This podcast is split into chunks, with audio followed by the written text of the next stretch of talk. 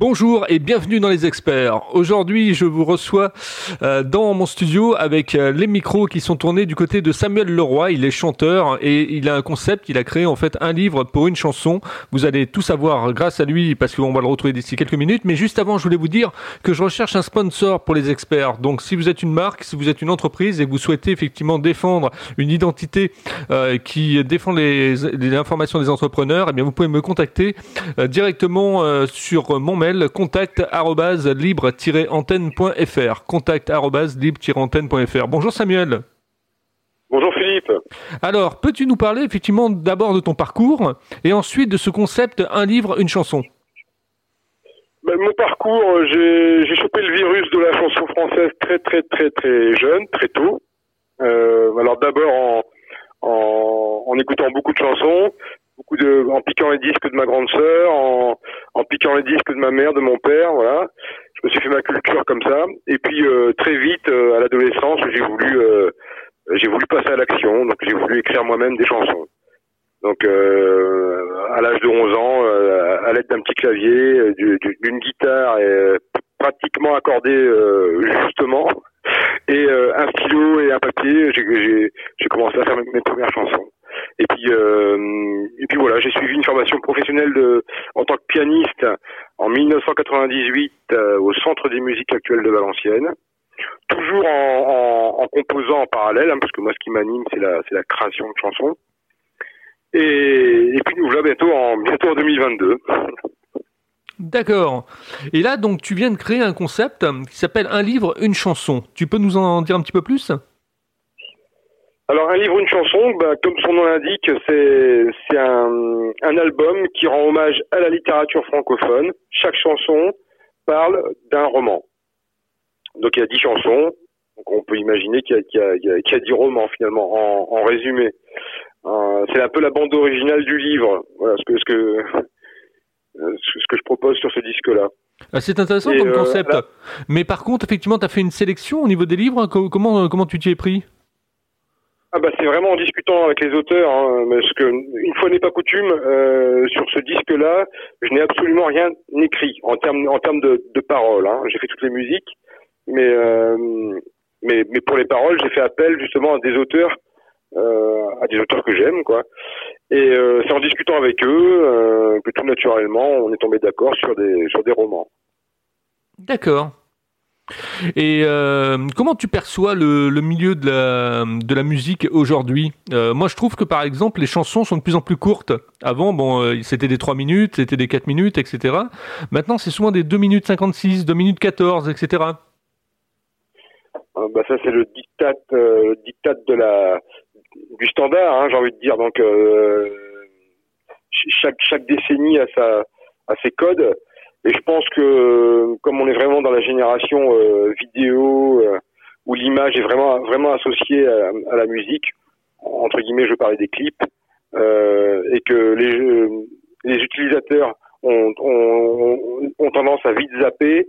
Je pense que c'est euh, plus tu fais une chanson en fait courte, euh, plus tu as de vues. En fait, c'est uniquement, enfin, c'est ma c'est ma vision, hein, c'est ma vision de la chose. Après c'est pas parole d'évangile, mais euh, mais euh, puis voilà, puis on est dans une société quand même de plus en plus aseptisée, donc euh, effectivement dans les années 70, on pouvait avoir des morceaux de 8 minutes, euh, 9 minutes, des Pink Floyd, des Led Zeppelin, et ça pouvait passer et ça pouvait passer en, en, pleine nuit sur quelques radios. Maintenant, bah, c'est vrai qu'il y a un petit peu la, la on est un petit peu comment dire tributaire, même beaucoup tributaire d'un d'un timing. Voilà, en l'occurrence, faut pas dépasser trois minutes.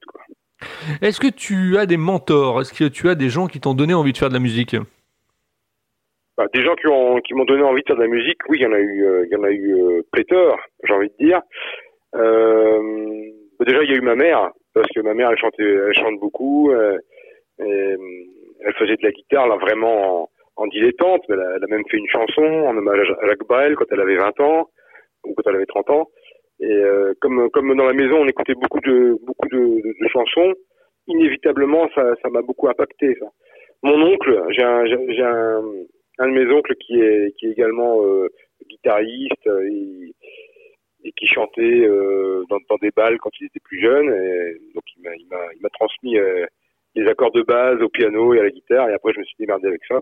Et puis après il y a des, artistes, hein, les artistes, euh, ça va de Brassens à Renault, à Ferrat, euh, Gainsbourg, euh, plein de groupes anglo-saxons également, hein, les Simple Minds, Super 30, des groupes comme ça. Enfin bon, il y a, y a, plein d'artistes qui m'ont filé envie de faire des, des chansons. Alors quel est ton public habituellement? Bah, J'ai un public, on va dire, familial. Hein, donc, euh, euh c'est, Bon, des fois, il y a des gros mots dans mes chansons, donc je, je, je préviens quand même euh, si, les gens, hein, euh, s'il y a des âmes sensibles par moment, hein, pas dans toutes mes chansons, mais dans quelques-unes, il y a des gros mots. mais sinon, oui, c'est un public familial. Je, m'adresse en tout cas à un public familial. J'ai pas, j'ai pas de cible particulière. D'accord. Euh, un livre, une, une, chanson. Euh, je suppose que tu as soigné également les, euh, pochettes, euh, parce que les gens aiment bien avoir les, les, pochettes sur un CD euh, ou un livret. Est-ce que effectivement ça a été un travail méticuleux ça? Oui, mais j'ai eu de la chance parce que c'est ma femme qui a eu qui a eu la trouvaille de la pochette et, et de tout le de toute la conception de la pochette. Donc c'est à Émilie Leroy hein, que l'on doit ce, ce, ce ce, beau visuel. Euh, L'idée en fait d'être entouré de livres, euh, ça fait une très belle, une très belle pochette d'album quoi. Et puis euh, et puis il y a l'artiste Vincent qui m'a fait des dessins euh, magnifiques pour accompagner chaque euh, chaque parole de chanson. Donc on a vraiment vraiment vraiment fait gaffe au, visuel. C'est-à-dire que si on veut encore euh, avoir quelques espérances de vendre des disques, même à, même à mon échelle d'artiste de, de, autoproduit, d'artistes indépendants, euh, il, faut quand même soigner le visuel entre guillemets. Euh, c'est pas que je prenne le public pour, des mouches, c'est pas ça, mais, pour, qu'on comprenne bien, on n'attrape pas des mouches avec du vinaigre, comme on dit. Hein, donc, euh, donc euh, bah voilà. C'est, et puis c'est quand même, c'est quand même beaucoup plus agréable pour tout le monde d'avoir un, d'avoir un joli objet dans les mains plutôt qu'un un truc qui a été fait à l'arrache, à la va-vite et, puis sans goût, quoi. Bon. Quels sont les, les deux livres qui t'ont marqué? Les deux livres? Ouais, à titre personnel. Hein. Euh, il y en a beaucoup plus que deux. Alors, je, vais parler de deux auteurs différents. J'aime bien faire, euh, non pas physiquement, mais cérébralement, j'aime bien faire le grand écart. Euh, je vais parler d'Émile Zola dans les classiques, dans les auteurs du 19e, et, euh, et Frédéric Dard. Donc, vous voyez, ça n'a vraiment, vraiment, vraiment euh, rien à voir. Entre San Antonio et les Rougon-Macquart, on est, très loin. et on est très loin et finalement, puis finalement, on n'est pas, on si loin que ça, puisqu'il y a, deux génies de la littérature qui savent manier la langue comme personne, donc et, chacun dans leur style. Quelle est la politique de diffusion de livre, une chanson en fait? Tu arrives à être diffusé facilement sur les, les, radios FM, les radios associatives, bon les réseaux, je sais, je pense que ça va être un petit peu plus compliqué, euh, mais par contre les, les web radios, je pense que les web radios euh, soutiennent ce projet, non? Oui, oui, pour l'instant, euh, ça démarre euh, tout doucement, mais plutôt pas mal. Voilà. Euh, après, on va pas se mentir, ce qui, ce qui, ce qui va, ce qui va faire beaucoup parler du, euh, du projet, c'est quand même les scènes. Euh, la vocation quand même d'une chanson, c'est d'être chantée en, en, public, même si c'est très bien. Évidemment, je suis très heureux de, de parler avec toi de ce projet et, euh, et, d'être diffusé sur des radios, euh, que ce soit euh, la radio locale, des, des web radios ou des, ou des radios nationales. C'est plus rare, mais ça m'arrive. Euh, donc voilà, mais, après, moi en tant que chanteur aussi, j'ai envie d'aller les défendre sur sur une scène. Ça, ça, ça, brûle un peu, quoi. Ça me ça me ça me dérange.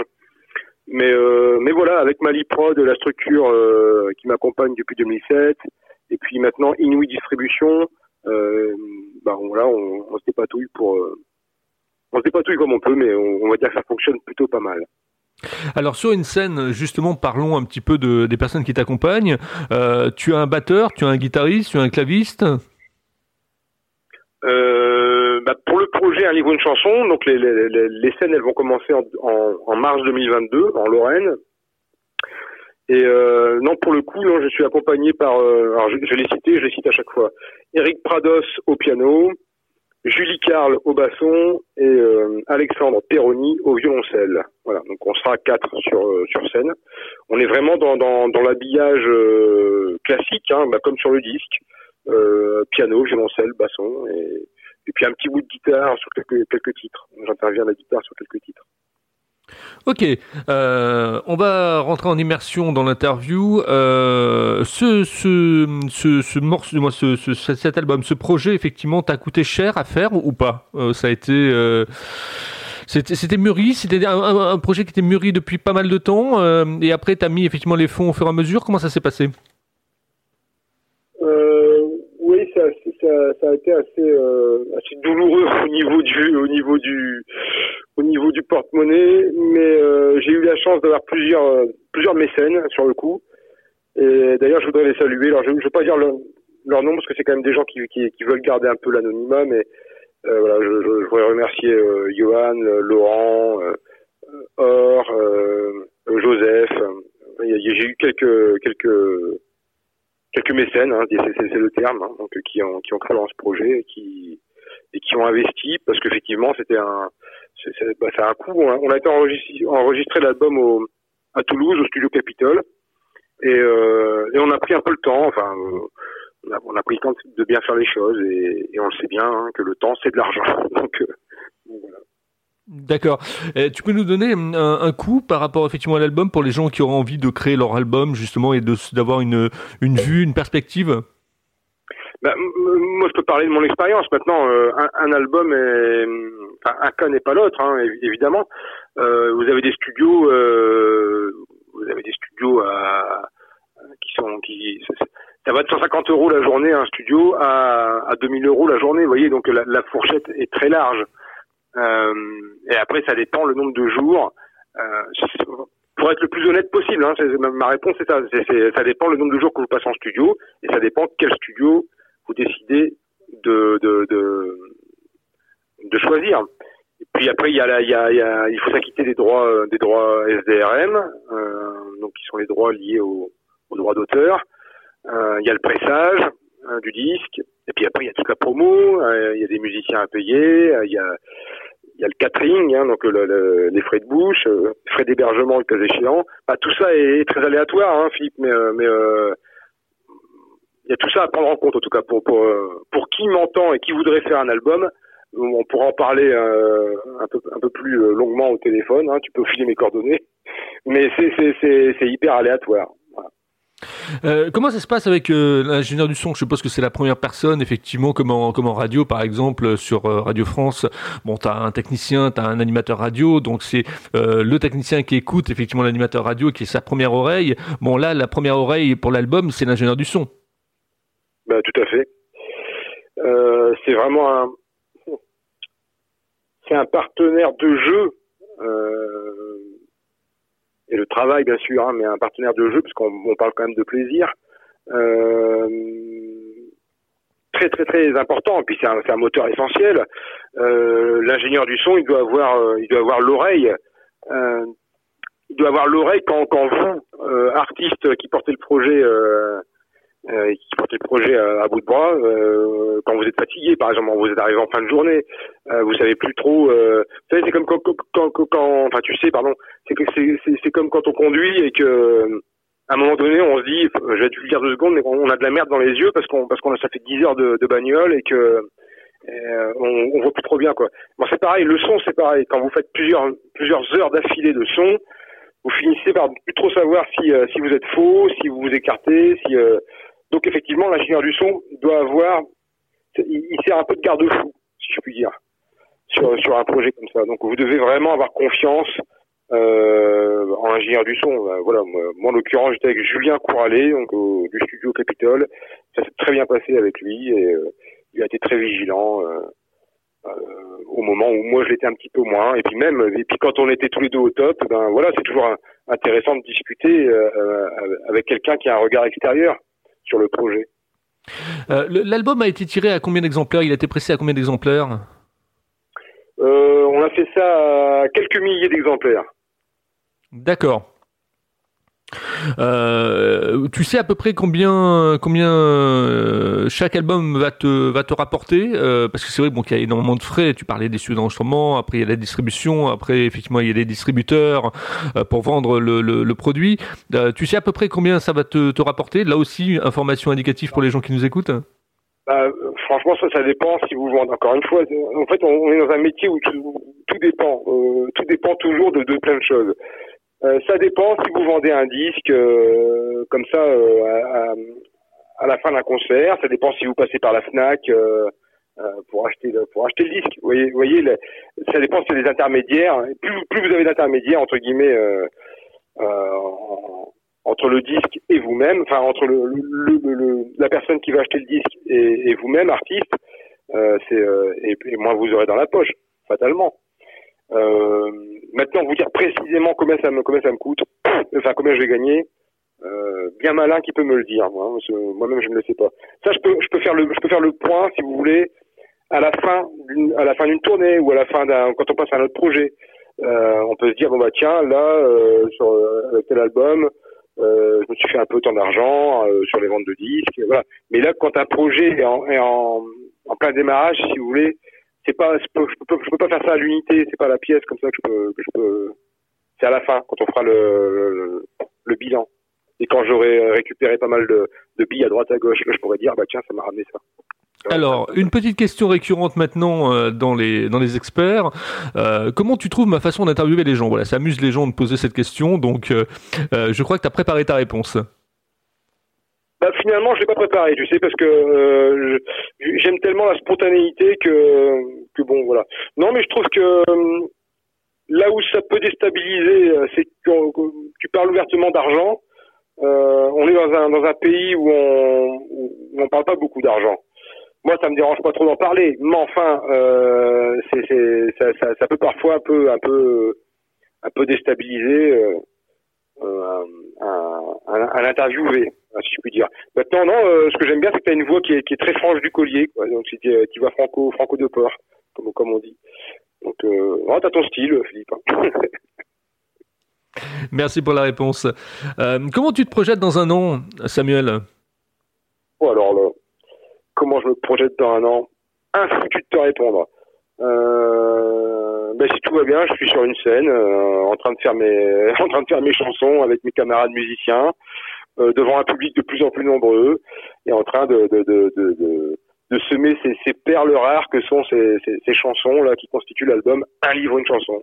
J'ai vraiment envie de défendre le projet sur sur les scènes de France et de Navarre. Donc euh, voilà, j'espère que je serai sur scène dans un an et que je pourrais euh, avec tous ces, toutes ces histoires de, de, de, de virus sont peut-être pas loin derrière nous, parce que ce sera quand même encore frais, mais euh, en tout cas que, que, ces histoires seront derrière nous. Ça oui, j'espère. Allez, dernière question dans les experts euh, pour ton interview. Samuel Leroy, chanteur, un livre, une chanson. Euh, Raconte-nous une journée type de travail. On va terminer avec ça. Voilà, du matin jusqu'au soir, comment ta journée se décompose bah, je suis dans mon studio essentiellement. Hein, quand euh, quand je suis pas parti Là, par exemple, justement, avant que tu m'appelles, j'étais en train de, fouiller euh, sur le site de la SNCF pour avoir des billets moins chers parce que je m'en vais faire un concert en Bourgogne. Euh, donc voilà, j'ai ma guitare qui est là, j'ai mon piano qui est là, j'ai des, des stylos et des feuilles qui sont juste à, à portée de main. Je me réveille très tôt, je commence, je fais euh, depuis deux ans, je fais du sport. Avant, avant, je pratiquais pas l'effort physique euh, du tout, du tout, du tout. Mais depuis deux ans, je fais, je fais pas mal de sport, donc ça commence toujours par un peu de sport, ma journée. De la lecture, évidemment, une heure de lecture. Euh, on passe à la salle de bain et, euh, et puis et puis après, je vais dans mon studio. D'accord. J'enregistre. Je fais des maquettes, je crée mes chansons, je démarche, j'envoie des mails. Enfin, mon studio, c'est vraiment euh, mon bureau administratif et mon et mon lieu de travail, de création, mon laboratoire. C'est ton antre, on va dire. C'est l'antre de la bête. Voilà, l'antre de la bête. bête ouais. euh, Est-ce que tu as écouté d'autres interviews euh, que j'ai faites euh, sur les, les experts? Oui, j'en ai écouté une. Ouais, quand tu m'as dit de, de, il y avait une c'était une comédienne. Alors j'ai plus le nom en tête. Hein, une comédienne. Christine Gandois. Voilà. Ah ben voilà. Voilà. Et pourquoi cette question Dis-moi un peu? Bah non, tout simplement parce que en général, les gens qui sont interviewés aiment bien écouter ensuite les interviews que je fais, donc. Euh... Ah bah oui, après voilà, c'est des interviews qui sont qui sont généreuses, donc qui sont qui sont consistantes. Et euh, si j'étais à la retraite, je pourrais je pourrais tout tout me taper l'intégrale euh, me taper l'intégrale des des interviews euh, des experts, mais là j'en écoutais qu'une. À mon euh, je, à, ma décharge, j'ai pas eu trop le temps d'écouter le reste. Mais mais fait bon, tu sais, en, une interview, on voit on voit à qui on a affaire hein, au bout du au bout du fil. Donc voilà, ça m'a donné donné confiance en en cet entretien. En tout cas, il y a matière, hein. il y a 300 interviews hein, depuis le début des experts, donc... Il n'y a qu'à se baisser, il n'y a qu'à se baisser pour... pouf voilà, exactement. Merci Samuel Leroy de nous avoir éclairé euh, sur le domaine effectivement d'une production, euh, euh, de ton travail, de ton de ton art. un livre, une chanson. je vous invite à, à vous procurer l'album bien évidemment. et puis si vous voulez en savoir un petit peu plus avec Samuel, comment on peut effectivement continuer cette discussion avec toi hors l'interview justement par les réseaux sociaux, où tu es et où on te trouve? Oui, ben voilà, sur, euh, je, vais vous donner un mail, hein, euh, c'est studio sur les nerfs. Donc studio comme studio, sur les nerfs, N-E-R-F-S, orange.fr. Et surtout, j'invite donc les, les, auditrices et les auditeurs des experts hein, de Libre Antenne, de, je les invite à, aller voir le clip, le clip de la chanson qu'on met en avant actuellement, euh, qui s'appelle Ce roman-là, et qui a été tourné, le clip a été tourné majoritairement à la maison Zola. On a, on a été reçu par, par l'arrière-petite-fille d'Émile Zola, Madame Martine Leblond Zola. Et le clip a été euh, réalisé par Natacha Zervas et Eric Prados, que je salue et que j'embrasse. Bah merci à toi Samuel, tu ne quittes pas, je te retrouve en antenne.